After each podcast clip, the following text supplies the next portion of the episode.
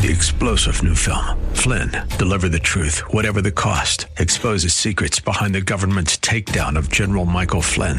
Flynn knew what the intel world had been up to. He ordered the first audit of the use of contractors. This set off alarm bells. He told the truth. He was the most dangerous person for Donald Trump to hire. They had to get rid of Flynn.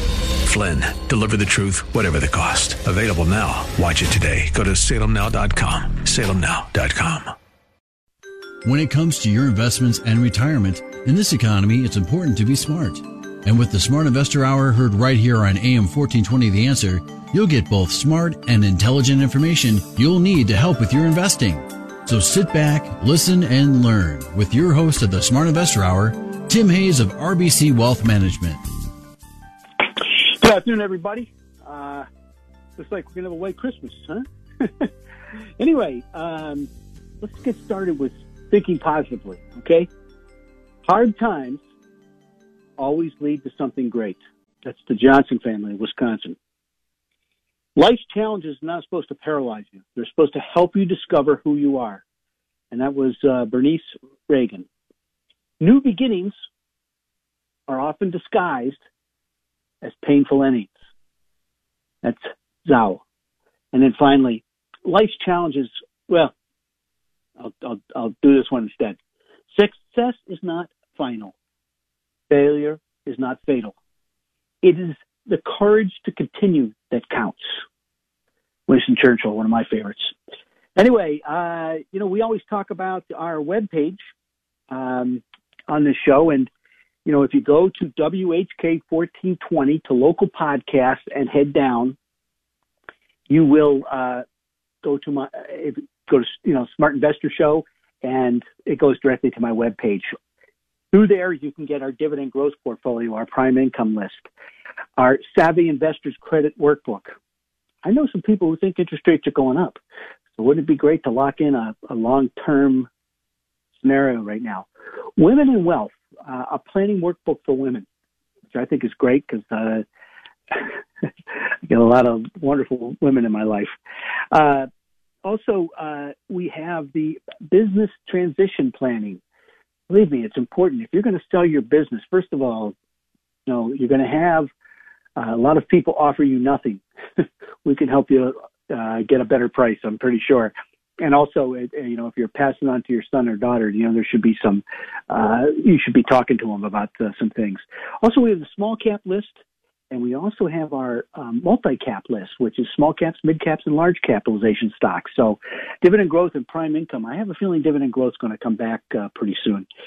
You know, um, I, I, I, was thinking, and um, well, here let's let's just between 2016 and 2019, the average consumer loan interest rates for major type of debt increased. The average 30-year fixed mortgage rate rose from 3.7 to 4.3 percent. The average new vehicle loan from 4.2 to 5.5. The average credit card interest rate rose to 12.3 to 5.1.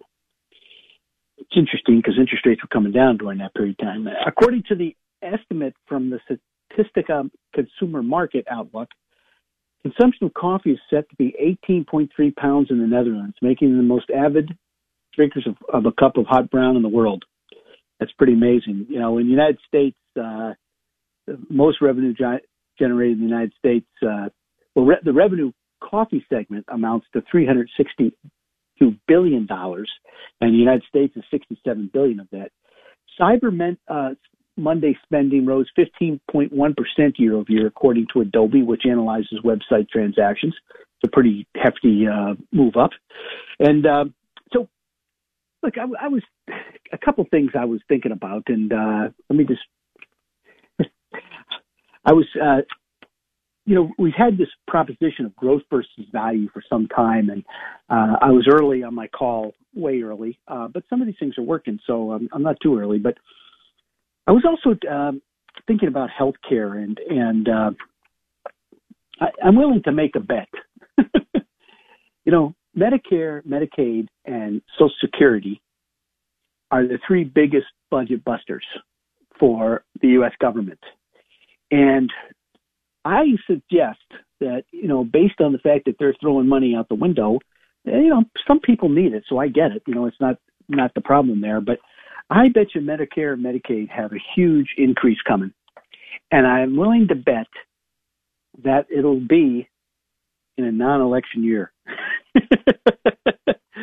so uh, somebody asked me, uh, you know, uh, about Medicare, and I, I look, I have a lot of opinions, and uh, uh, I'm not going to get into that in the show, but I just think there's going to be a big increase coming, and I'll leave it at that. But you know, I've been talking about growth versus value ad nauseum for a pretty long time, and um, I, I, look, I, I think uh, you know, growth stocks are on track to have the single biggest year in terms of outperforming value stocks since the S&P 500 tracking started. It's a long time. It's like 68 years. Okay. The growth index, index is up 28% this year, while the value index is down 3%. It's a pretty big hit.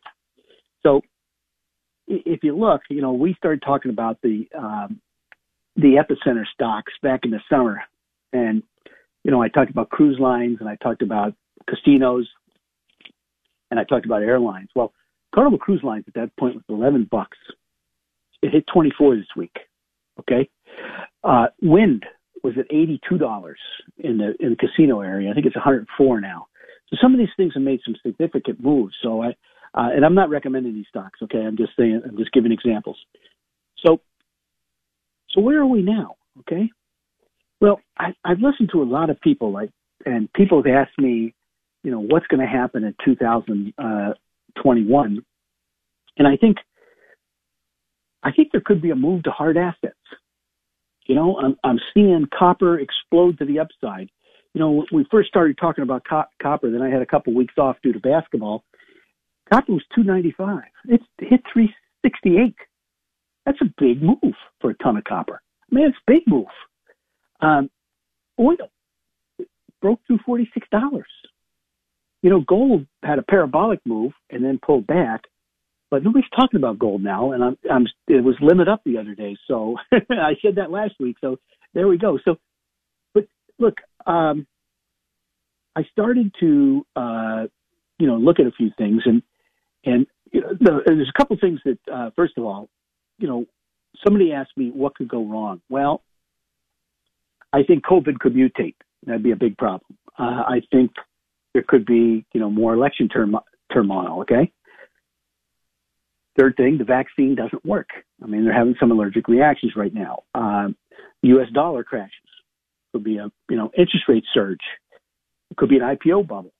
Retail stocks are, are kind of in a, well, I should say retail stock trading is kind of a bubble.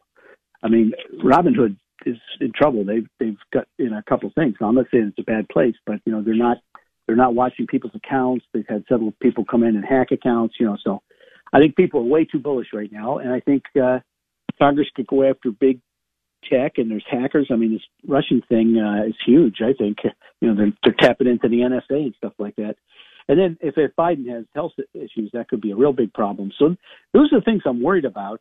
Um, you know, but if you look at some of, if you look at all the major sell-offs, the return to norm, normalcy happens pretty quickly. So, uh, somebody asked me where where do I think the best places to be?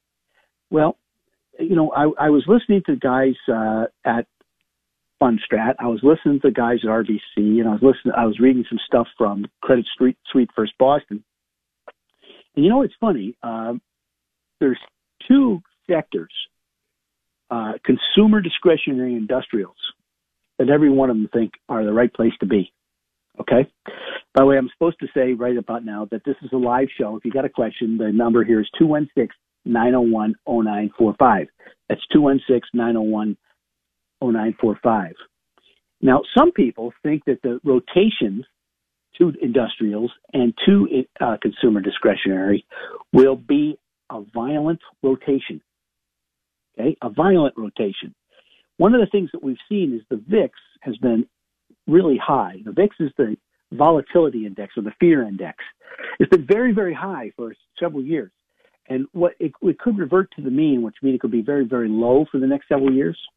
So it could be a big move. And usually that when that occurs, it occurs with with interest rates creeping up. Okay? Interest rates creep up, growth stock uh, PE ratios go down. So that's something you have to be uh, thinking about. But look, I, I think there's going to be a, there's a lot of cyclical value out there. And what I'm starting to see in the charts is the industrials, the chemicals, the packaging, transportation, uh, you know, a lot of these names, retail, restaurants. All right. Somebody sent me a note last week saying, you know, I can't believe they're looking at restaurants. I said, you can't look backwards. You got to look forwards. Okay. Uh, and the small cap and mid cap regional banks are looking good. Cyclical tech looks good. Okay. Uh, defense uh, looks like it's peaking to me to, to a certain degree, but look, I, I think we're in a recovery cycle, and recovery cycles usually the stuff that led leads. Then it falls back for a while. Now, I'm not saying you got to go out and sell all the FANG stocks or anything like that. That's not what I'm suggesting. What I'm suggesting is if you listen to the Fed this week, they talked about letting inflation run because we've been in deflation for 10 years. Okay, it really came to light back in the spring. So they're talking about let inflation run, which means interest rates should go up a little bit, which means the price of oil could go up. I mean, look at oil. Nobody's giving them money. Nobody. Wall Street won't give them money. They won't give money to drill and, and uh, you know, they're not giving any any oil company drilling money. And if they do, they're paying three, four percentage points higher. And a lot of the, the companies, BP, Chevron, are going green. Okay, because there's been so much pressure. Uh, so look, what happens if the price of oil starts to go up? These oil companies, you know, can't drill. Price of oil may stay up for a while. Okay, so I think oil could be or energy, and I'm talking about the hard energy, the you know, uh, not the not the soft energy. Like, yeah, I like sol, you know, uh, solar is. I told you, you know, uh, a month ago, if Biden gets in, solar energy is going to go crazy. Okay, so, so I, I think you know, if by the way, I think the next stimulus bill, not this one, but the next one, if the Democrats do win the uh, the Senate and the House and all the rest, will be a infrastructure bill to create jobs and that type of thing. So um, anyway, uh, you know, somebody asked me about the international markets too, and, and the one thing I'll say about international markets is that uh, I see Japan looking really, really great. Europe, I'm starting to see some of Europe, like the Nordic countries, and and um, you know, Germany is getting close to the old high, and, and and just the EFA is getting close to the old high, but they, get, they got to break through. Okay, Italy, you know, is in a long, drawn out bottom. I think they got to break through, so they haven't. I prefer the Japan and the emerging markets. The emerging markets look better than you know the the uh, more uh, domesticated markets. And uh, the one thing I will say is that if you look, the interest rates are much much higher in U.S., which usually means the money flow is going to go to the U.S. So there we go. So uh, you know, basically, this growth versus value thing, I think, could be, um, you know, it, it, it could be a, real big, big uh, move coming up, and um, I, I do think that industrials and consumer discretionary, which puts you know that's restaurants, retail, that's cruise ships, and all that stuff, could be big, big scenarios for people. Uh, and remember, when it comes to cyclicals, you'll look at the thing and they'll say that's a high PE ratio. They start with high PE ratios. That's when you buy them. You know, if you look at history, and then when their PE ratios get low, when they start earning a lot of money, that's when you sell them.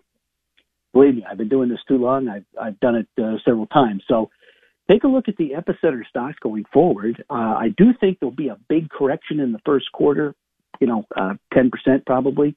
I said that last, last year. I was just a off. Uh, but, you know, the, you can't, look, people still need copper to build homes. People still need copper to to wire things. Okay, people still need you know they're building, they need all that all those domestic you know those value stocks. When we get rid of COVID, or if we fi- finally get rid of COVID, people are going to want to get out. I don't know about you, but I'd love to go to a restaurant. I, I'd like to even go shopping. I can't believe I said that, you know, but that's what I would like. So it'll be interesting to see coming up if, you know, if the, we get these uh, uh, vaccines to work. Have a little problem with Pfizer's with some reactions. See what happened with Moderna's and Johnson Johnson's coming back next, and Novavax and a few others. So it'll be interesting to see, uh, you know, what happens. But the growth index right now uh, is trading in a, in a you know, pretty big high valuation, like 47 times next or 42 times next year's earnings, where the S&P value is is trading at about 14. You know, uh, like I said, when you look at growth versus value, uh, it's the biggest and the longest period of time of outperformance by growth versus value. So I think what we have to be starting to think is, will the rotation be calm or will it be uh, more of a, you know, look out? Okay. But I think it's going to be where you got to keep that barbell approach. You know, it, the, the bar itself is your, you know, your consumer staples, your utilities, those type of things, stable companies. On one bar is your technology stocks. On your other bar is the cyclical stocks. And I think you got to be in the right industries. So I would sprinkle, you know, I don't think you have to buy all these, but I think you, you know, sp- sprinkle some consumer discretionary stocks, sprinkle some industrials, and sprinkle some energy stocks. Okay. You know, energy is kind of my pick. And I'm, I'm just thinking that nobody's giving them any money. So if there's an energy shortage or there's an oil shortage, uh, or oil prices start to pick up, ain't nobody drilling because they can't get the money. so things get real things can get really interesting quickly in the the energy field, uh, and then maybe just trades. I don't know. I you know I don't know if it's the start of a bull market for them or not, but uh, I think it could be an interesting uh, pickup. But remember, I'm looking for you know a, a sell off first. Okay. Hey, let's take a break. Remember, this is live show, so the, the number here is 216 901 0945. That's 216 901 0945. We'll be right back.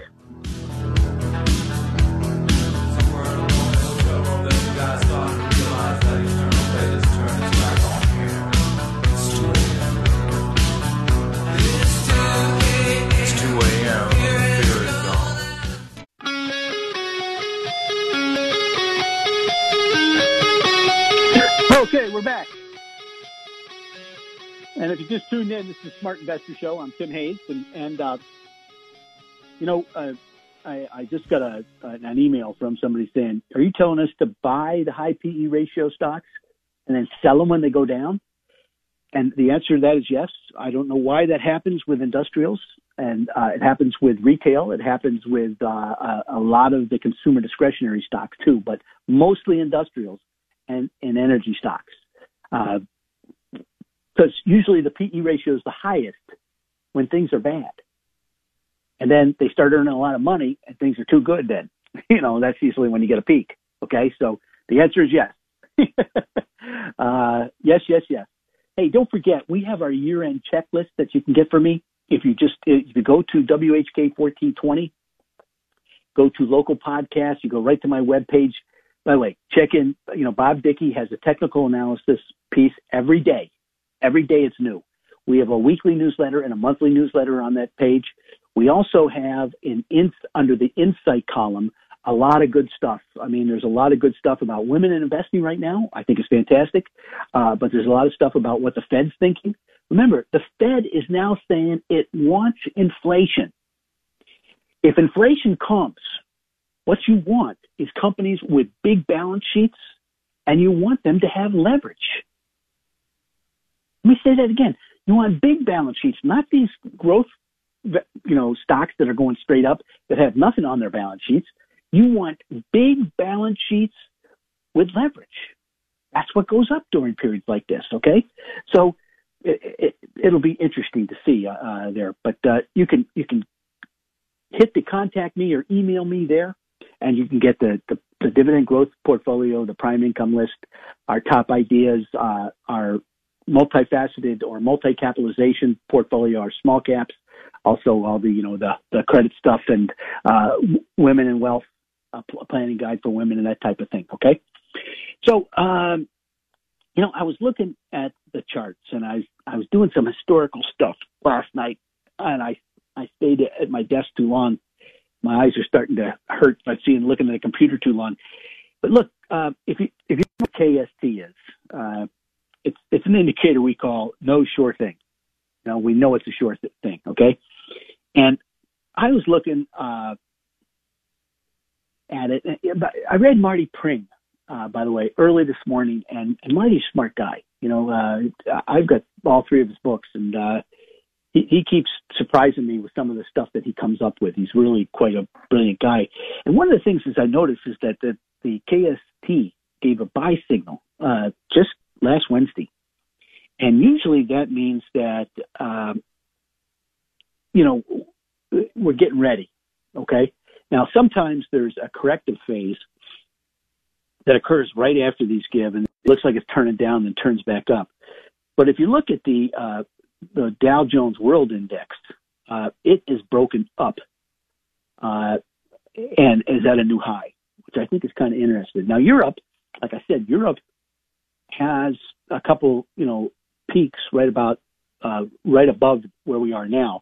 The question is, will we turn up? Well, the KST indicator is turning up, which is positive. And we had that the Nordic, you know, I mentioned the Nordic group is, is definitely that way. And Germany uh, is still below it, but it has turned up too. So, uh, you know, Italy's a little bit of a problem, but we are seeing the KST turn up. Now, Asia, I think, uh, you know, the emerging markets looks really good, but the Nikkei looks phenomenal.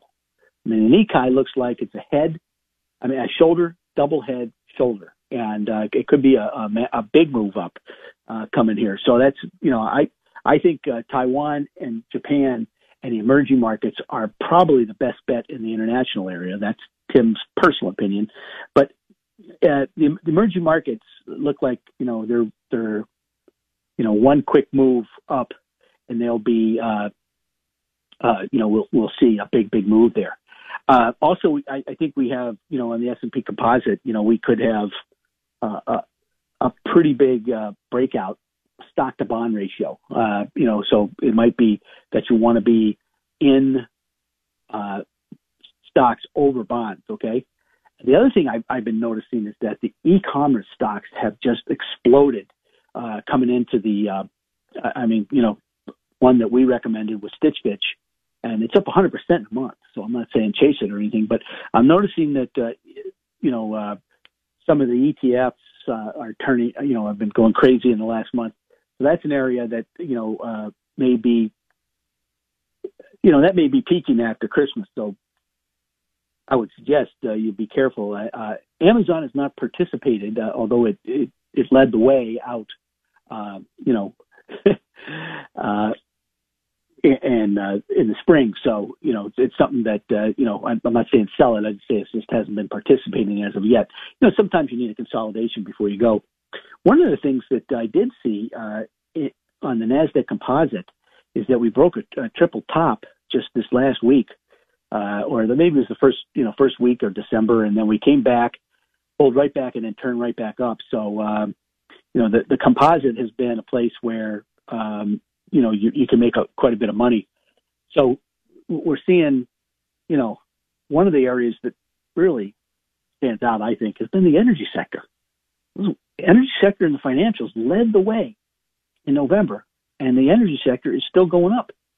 So, uh, you know, I've seen the energy sector, technology, communication services, and the financial sector, son, and the computer discretionary uh, have all been looking really, really good on the chart. So, uh, we'll see if that continues, but uh, you know, um, we always try to give you the you know what's right. Now, look, some of these are in an overbought uh, market, and and I think after we have a bit of a correction in the first quarter, and I, I think we have enough momentum to get through the first quarter, by the way, uh, because the last two weeks of December are usually the you know December is usually a good month, and it's usually the last two weeks of December that are really good. So, uh, you know, I think it's uh, you know we're getting interesting the other area I'm seeing is is some of the what I call the communication services groups.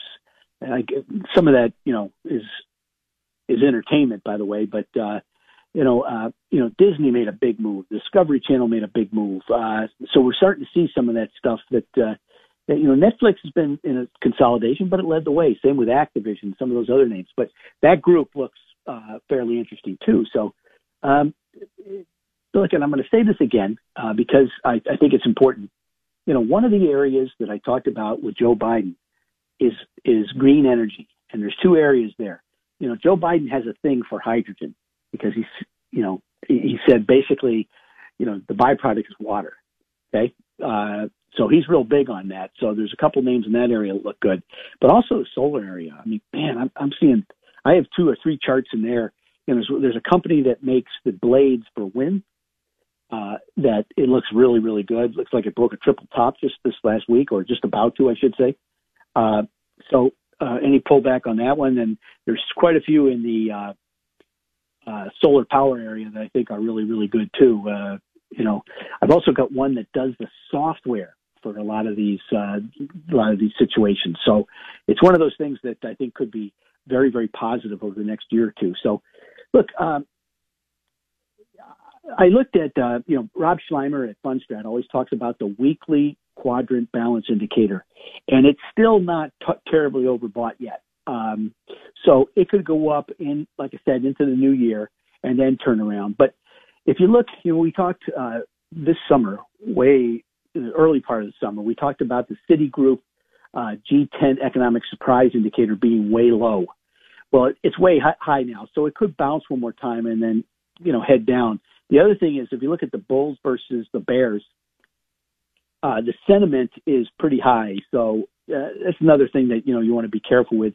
I look at the daily. I think we're fine on daily. The put to call ratio, you know, was very low, uh, which means people were too bullish. Has turned up a little bit, so that's that's a good positive. Uh, growth versus value. If you look at the daily, uh, there's been no move either direction. So growth versus value you know, nobody's got leadership yet. So they're each participating, which means a broadening of the advanced decline line, which I think is very important uh, for most of us. Okay. Um, and we talked about high beta. What I mean by high beta right now is the, the stuff that's down the most, the epicenter stock. You know, we made that call this summer. Actually, Tom Lee made that call this summer from Fundstrat, and you know Tom's one of the uh, better strategists out there. I, I use everybody, folks, uh, and and by the way, our uh, our people had said the same thing. So, um, but but the high beta stuff has is beaten the low volatility stuff, which would not been the case for a, a while uh, in the past, anyway. But if you look at high beta versus large cap growth, uh, it was it was beating everything, and then it died. So now the U.S. dollar, you know, that is a worry because uh, it looks like it's heading still going to head south. Uh, so I'd be very careful there. And I, and once again, I I think you know the, the group that's uh, established up is still the technology, software services, and that type of thing. I'm not saying throw those out. I'm just saying I think the big opportunity is going to be in industrials and consumer discretionary. Hey, let's take a break. This is the Smart Investor Show. Remember, 216-901-0945 to get into the studio. That's 216-901-0945. Stay tuned.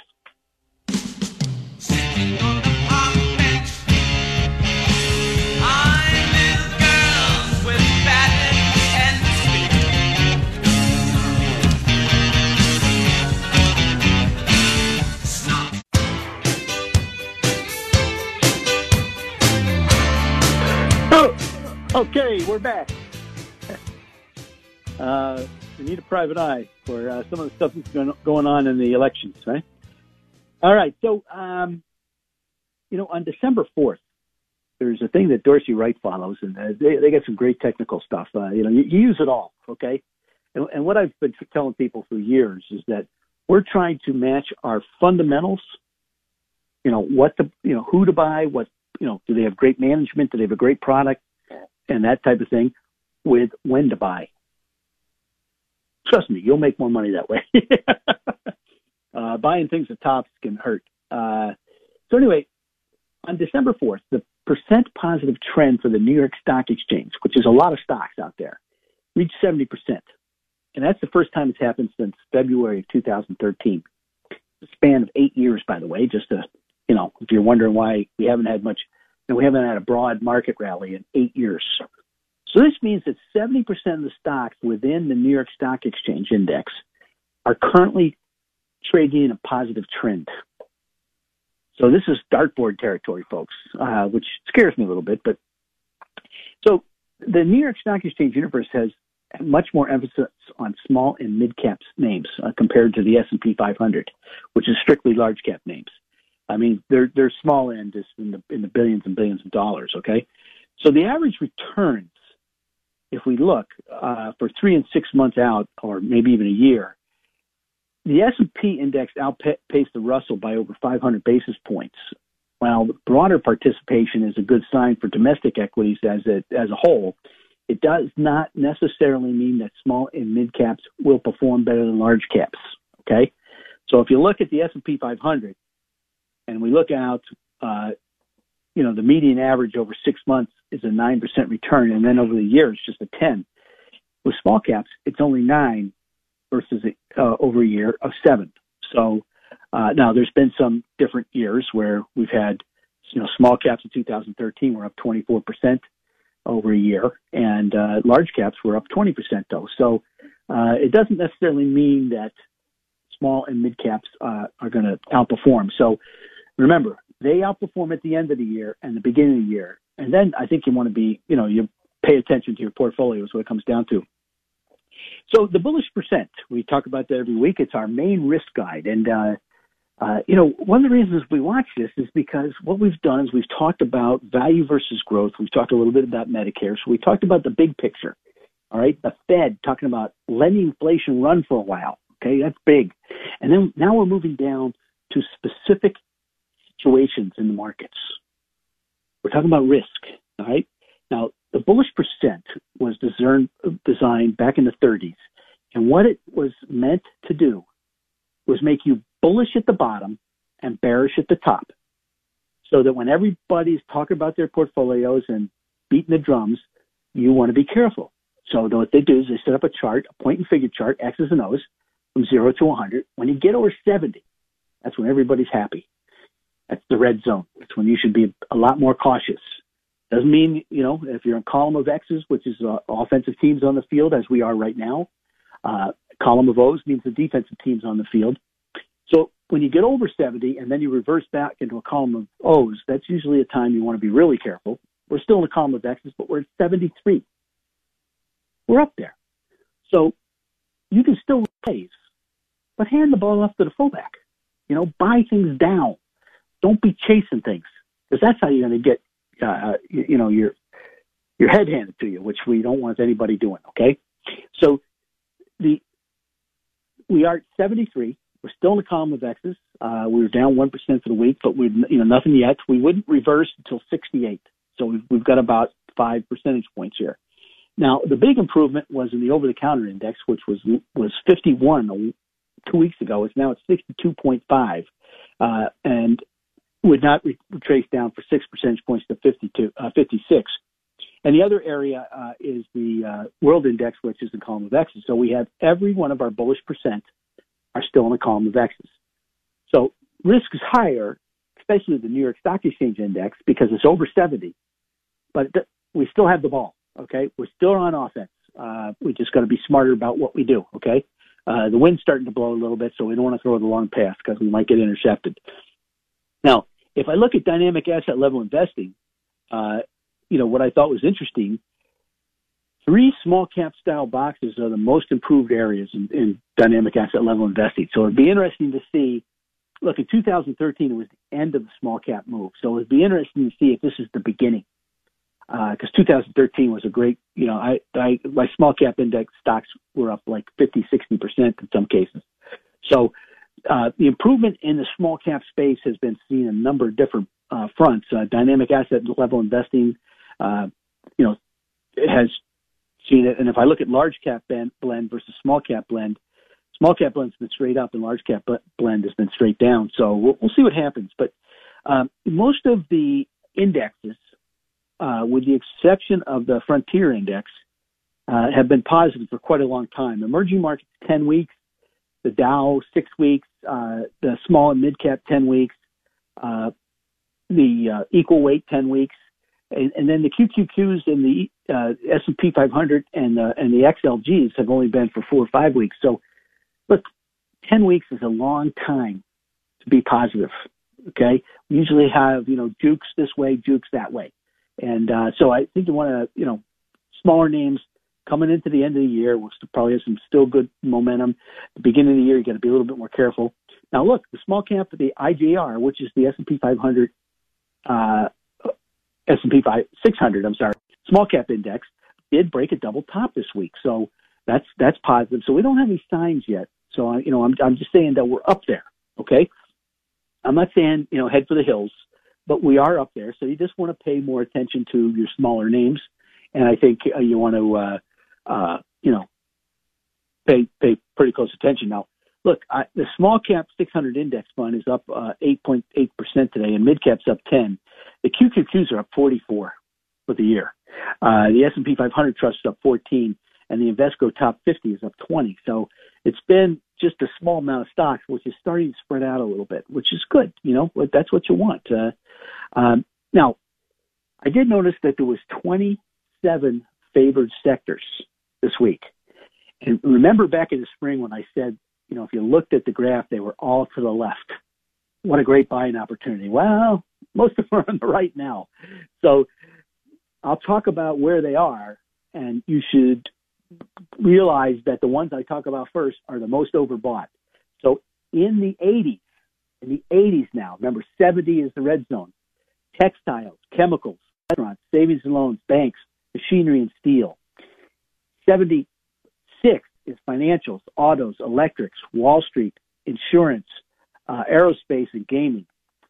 70 is retail, uh, computers, leisure, housing, building, materials, and medical or media, I'm sorry.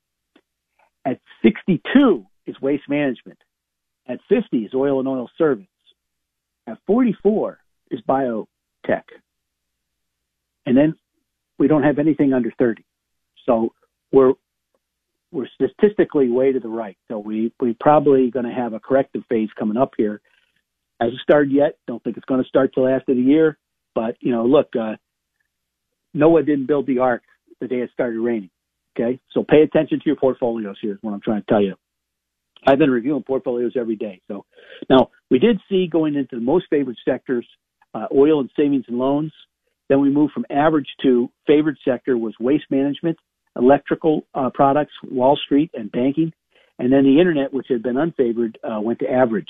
Uh, now, one of the things I noticed is uh, you know, I was looking at the the breadth of uh, and strength of some of the international equity markets, and it's and it's continued to expand. Now, I talked about the EEM, and uh, you know, I I, I still think uh, the EEM looks good. Now, that's the emerging markets, and most of it's in the Far East. Okay, uh, so its, its top five holdings are big, big technology stocks. But Latin America broke over three, and it had the the best directional score in the Dorsey Wright system too. Uh, our friends at Dorsey Wright, you know, provide us with the, the bullish percent. Uh, great folks to do business with, by the way. Um, so we've had some really good recent improvement in South America, which I thought was interesting. And uh, you know, um, if, if you look at the what they call the ILF country exposure, uh, there's been some, you know, good. Uh, I mean, the ILF is a, a ETF has a lot in Brazil and Mexico and Chile, and uh, uh, you know, it looks it looks like it's interesting. Now, the other area I saw is Mexico. Mexico broke a double top and has pulled back nicely. So I, I looked at four or five ETFs, and you know, Dorsey Wright uh, showed one ETF, and I'm not going to tell you which one that is, but um, anyway, you know, I thought it was kind of interesting that they are paying that close attention. Okay, now the U.S. Treasury yield reversed into a column of X's at at 0.95. Now that means it's going up. Okay, uh, but the it looks like the still the best place to to buy yield is some of the international bond funds. Now, I I'm not a big fan of these. They you know most of them have four and a half, five you know five percent yields. You got to watch. I wouldn't be buying anything that has leverage, not with yields at the at the all time lows. Okay, that's that's just stupid. So if they have leverage, you know you got to do your own homework. I've I've already looked them over. Uh, so I think that was where I'd be the most careful is if I had any kind of bond fund that had leverage in it, because if uh, if Tom Lee and the guys at Fundstrat are right, and we have interest rates that go up, and and suddenly you know the Fed's letting inflation go for a while, you're going to get you, you're going to be toast. Uh, so I looked at uh, commodity prices, and by the way, commodities are starting to look like they're bottoming. Uh, so if if some of the stuff I said earlier in the first part of the show is correct, commodities may be the place where you can make a lot of money fast. All right. Uh, now you can buy commodities without leverage, without futures. Now you can. There's ETFs for sugar, oil, everything. All right. So uh, I, I've been watching those things. I got them on my machine, so I'm watching them very closely. But crude oil's been positive for five weeks. Most of the the commodity indexes have been positive for five weeks. Gold's been positive for, for I mean, uh, copper's been positive seven weeks. Gold's six weeks. So the only other thing is some relative strength buy signals. Atlanticus, uh, that was a two dollar stock. I I own some. Denny's, uh, eight by eight, uh, Baidu, uh, Cardtronics, Baru, uh, which is an interesting medical company. Uh, International Game Technology, Imogen, the St. Joe Company, and LG Display, Nabors, PetSmart, and Laredo Petroleum and Matador. It's Stifel, uh, I'm sorry, Financial, and Sangamo Therapeutics, Webster Financial, and Catalyst Biosystems. So those are all some pretty interesting stuff. A lot of biotechs, by the way, and a lot of oil stocks getting uh, uh, buy signals.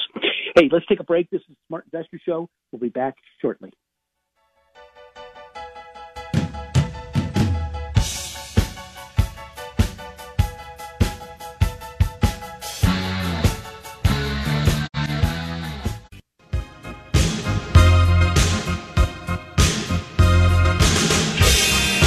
Okay, we're back. Uh, I, I do believe we have Jason on the line. Jason, you out there? Yeah, how you doing? Merry Christmas. Ho ho ho! How are you? I'm doing good. Hey, my, What my can I do question for to you? you is, yeah, my question to you is, um, I believe um, that that we will see interest rates go up a little bit at some point here. I, I don't know when it's going to be, but it can't stay basically at zero to 0.25 forever. And and my question to you is, typically, my understanding of preferred stock ETFs is that um, if interest rates rise, people will, will, will dump those more to go to the bonds because that's where you can actually get safer yield. And I had a question to you. My understanding also is that there are preferred stock ETFs that, and there's a, not a lot of them, but there's some that are variable. And, and I wanted to know a little bit more about the variable um, uh, rate or ones. Is that variable just in the yield? If basically interest rates go up, their yield will probably go up. If interest rates go down, the yield will go down. What about the principal? I know the principal could be at risk if the companies don't do well, but is the principal at risk based on the interest rate? What, what they do is uh, usually quarterly or half year, Jason, is they, they readjust their the, the interest rate. Uh, the other thing that you can buy is the uh, what they call TIPS, and that's Treasury Inflation Protected, and they they change it every half year too. All right, so if inflation comes in, the TIPS are the place to be. Uh, so what they're trying to do is uh, keep your principal somewhat stable. Uh, it's just not perfect, but uh, you know reg- regular preferreds will get beat up, but bonds will get beat up too. Just so you know, it, uh, look, bonds have been in the biggest bubble. That, that's that makes the the uh, the bubble of 2000 and uh, tech stocks look like a day in the park. Uh, there's so Yeah. much money in bonds right now, people don't know it. Um, I mean, seven trillion dollars left the stock market went to the bond market. Yeah. So, by the way, that's what I'm looking that, at. that, That's that what I'm seven thinking. could come. Yeah, that seven trillion could come back in the stock market, uh, and there's another five trillion in the in the money market uh, that's twice as much as it was back in 2009. So there's a lot Yeah. of money out there looking for a home. Well- Uh, Well, and that's what I'm saying. If I wanted to be, if I if I was in in in a lot, you know, heavy in in, in stock, you know, mix of value and growth and that, and I didn't want to be in a lot of bond, but I wanted to be in a little bit safer than the stock. I thought the preferred preferreds would be good if it was variable because the interest rate is going to go up at some point. And I'm thinking right now, variable can only lose on interest rates if it goes down. It can't go down anymore. We're already at zero basically. correct. Am I am I looking at this right? Am, No, I, am I, I've been saying that for a year. I've been saying that Yeah. for a year. So uh, But Yeah, I mean, but am uh, I mean, am I misunder, am I misunderstanding this variable preferred? Like, is there something I'm missing where, you know, because normally you don't like variable stuff because it can go down. But I'm like, in this case, the interest rate. I know the company could could go n- not be able to pay the yield, but I'm saying based on interest rates, I can't see interest rates hurting variable unless we went negative on, on rates. Uh, that's correct. I would. Well, you know, it depends. Look, uh, interest rates have spiked before, right? Uh, when Arthur Burns turned on the tap back in Jimmy Carter's administration, he, he didn't turn turn it off. And Yeah. you know, Johnson Johnson bonds were trading at sixty. You know, and they they're that's the best credit quality in the world. Yeah. It still is, by the way. It's better than the U.S. government. But they were at 60, and bonds trade at 100 normally. So, Well, well, got- will these, but will these preferred, normal preferred that aren't variable? Because I know those will get hurt. But I'm talking about the variable preferred. They should do better if interest rates go up, right? yes. Okay.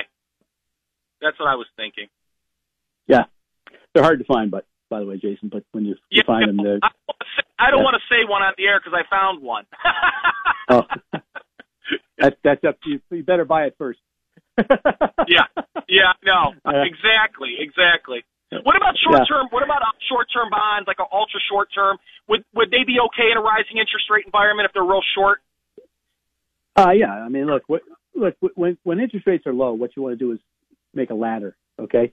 So you keep having money due come due. So if interest rates go up, you know, you got money coming due to, uh, buy more bonds. That's all you can do at this point. You know, if you're, if you're looking at fixed income, I, I think a Yeah. better way is uh, the pri- prime income list or the dividend growth list. Uh, people have not been paying attention to dividend paying stocks for about four years now. It's all growth. Yeah. Yeah. Yep. So that, that would be the place I'd stay.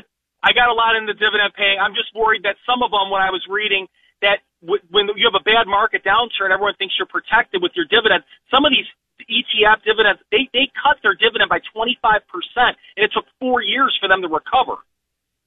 Well, So this has been the, the the worst year. there. This has been the worst year for dividend stocks uh, ever, as far as cutting Oh, dividends. But that also means that the future's bright. Look, Yeah. the, the Fed's Well, on your side. I think. I think. I think after we have a brief correction in the in the in the uh, the winter of next year, uh, that you better load up. Yeah. I think we're. Yeah. I think this market's going up big. So I'll just leave it at that. Hey, I'm going to Yeah, get on well, to I'm insiders. Jason. All right. Thank you. Have a great day. Thank you. Uh, now we always talk about insiders, and they just know their companies better. And I'm looking for guys that buy big. Okay, uh, big guys. That's what we want. So we know that they're putting their money where their mouth is. Uh, usually they're early, by the way, just so you know. I noticed that Lexicon Pharmaceuticals, Invus Public Equities, which is smart money, by the way, and Artal International both bought $35 million worth of stock this week, which is not chump change, uh, at, at a new high, by the way. Also, Universal Logistics Holdings. There was a big buy there of uh, $28 million by Matthew Monroe, uh, Mon- Moroun, sorry. Uh, that's a big, that's a big chunk of change too. And then, and this was interesting because Rocket Pharmaceuticals, RTW Investments bought 13.8 million, almost at a new high, and the stock had rocketed. And another one, IGM Biosciences. We had uh, two buyers, uh, both Topsøe uh, members of the Topsøe family, that bought after it broke to you know from 60 to 120 is pulled back to 84. They both bought 10 million dollars worth. That's pretty good money. So uh, we also had uh, A2 Biosciences, which got crushed. It was a $15 stock and now it's six. We had uh, Capital buy $8 million worth of stock. And then XOMA, which XOMA, I've been in and out of XOMA about 20 times in my career. Uh, I, I, they have new management in, so maybe I'm wrong here, but I've had some tough times with them. But BVF Partners, which is smart money, bought $5 million worth of stock at high. And Matthew Perry also bought 5 million shares. And, and by the way, you should look that guy up. He's pretty smart. Oh, you know what? I forgot. In IGMS, we also had Kathy, Catherine Behrens buy uh, $4 million worth. And here we have a little $4 stock, a software company called Net1 UEPS Technologies. And uh, we had several buyers, uh, a couple buyers of 1.9 million, a couple buyers of 500,000, uh, and then we had a couple buyers uh, uh, just earlier in the week of 114,000. So uh, six buyers, uh, like multiple buyers I like seeing, and then U-Haul. Uh, here we got a company that's at a new high, and they're buying, uh, you know, one, two, three buys uh, of U-Haul. Um, so at a new high, you like seeing that. So uh, at least I like seeing it. I should say. Uh, a couple other names: uh, Grid Dynamics, which is uh, you know in the information technology services. After a big run from uh, like eight dollars to eleven, uh, we noticed that Victoria Lifshitz, she's EV of Customer Service, bought a million point one point four million, and then uh, also uh, Southern National Regional Bank Corp Uh, there was a, a, a Dennis Zember, who's a president and CEO, uh, bought uh, one 1.1 million, and then finally Athene Holdings, uh, which is an insurance area. We had the chairman, CEO, and CIO uh, James Belardi buy a million dollars worth. So quite a bit of buying in that area, and uh, we'll just take it from there. So now, look, uh, I, I want to emphasize that I'm I am looking for a change in the new year. Uh, in my opinion, I I think the stock market indexes they're near new highs, but beneath the services, there's uh, the surface. There's a lot of different trends developing, and uh, I see you know stock market groups and sectors whose movement is important as the indexes themselves making changes, and uh, you know we see we're seeing the earliest, earliest signs that the movement into large tech, you know, work from home and the economic recovery stocks that have been strong over the past several months may be reaching a point where buying interest has peaked. Okay. So I, I think the market's about to change and I don't know exactly. I gave you, you know, my best call on, uh, you know, what I think is going to happen. I'm not absolutely sure. Nobody's absolutely sure ever. Uh, but, you know, we, we are at the top end of the channel that started in the S&P 500 back in 2009. So, you know, it's been staying in it. So, you know, back in 2009, we went below the channel, and also this year we went below the channel. But usually, uh, when we've got to the top end, uh, it's been something you have to pay pretty close attention to. So, uh, we're at the top end. The bullish percent is 73%. You know, get your ducks in order. You know, be pay, pay attention. Um, you know, we're starting to see, you know, days that we're going back and forth quickly, very quickly, you know, and uh, I think you have to, you know, be careful as as to what you're you're doing. So, look, if if we continue this choppy pattern, I think, uh, you know, it, it's the type of pattern of what they call a broadening pattern. Uh, start out with a broadening pattern to a, a, a smaller triangle pattern that if it breaks, it'll break hard. And uh, look, I, I, I don't think it's the end of the world. I think it's the correction will be one of the great buying opportunities that you'll ever have in your life. I'm I'm fairly bullish in the long term, folks. So, uh, you know, you know, if we were to break 2950 on the Dow, I think you know we could go down a little bit, but uh, you know, I I'm seeing a couple start early warning signs. You know, uh, um, there's a large amount of call option buyers. Uh, they've been very active over their, you know, the time. The IPO market's gone bananas. Uh, you know, I mean, some of these things have gone straight up, and I think what's happening is is a lot of retail investors think they're getting the the price from the start, and really what they do is they get the open market, the, the first price in the open. So, in the meantime, over the weekend we're going to have a it's Christmas. It's the last day of Hanukkah. So all my Jewish friends, happy Hanukkah. We got Christmas coming up. Take it easy. Remember, you can get the dividend growth portfolio, the ADR list, the prime income list, uh, the small cap list, which might be a place to be next year, uh, and also uh, the multi cap list and you can also get uh, woman's women and wealth a planning workbook, the Savvy Investors Credit Workbook, and a business owner's guide to transition planning. There we go. There's a lot of good stuff to add. Just go to WHK 1420 local podcast down to Smart Investors Show. Tim Hayes. Hit the contact me. Don't forget to go into Insights on my webpage. Good stuff there. Anyway, Merry Christmas, everybody. Happy Hanukkah. Remember, uh, my name's Tim Hayes. This is the Smart Investor Show. Buy low, sell high. Thanks for listening to the Smart Investor Hour. To reach Tim during the week, call him toll free 888 223 7742. That's 888 223 7742. Or visit his website rbcwmfa.com slash Tim Hayes. That's all one word in the address bar rbcwfma.com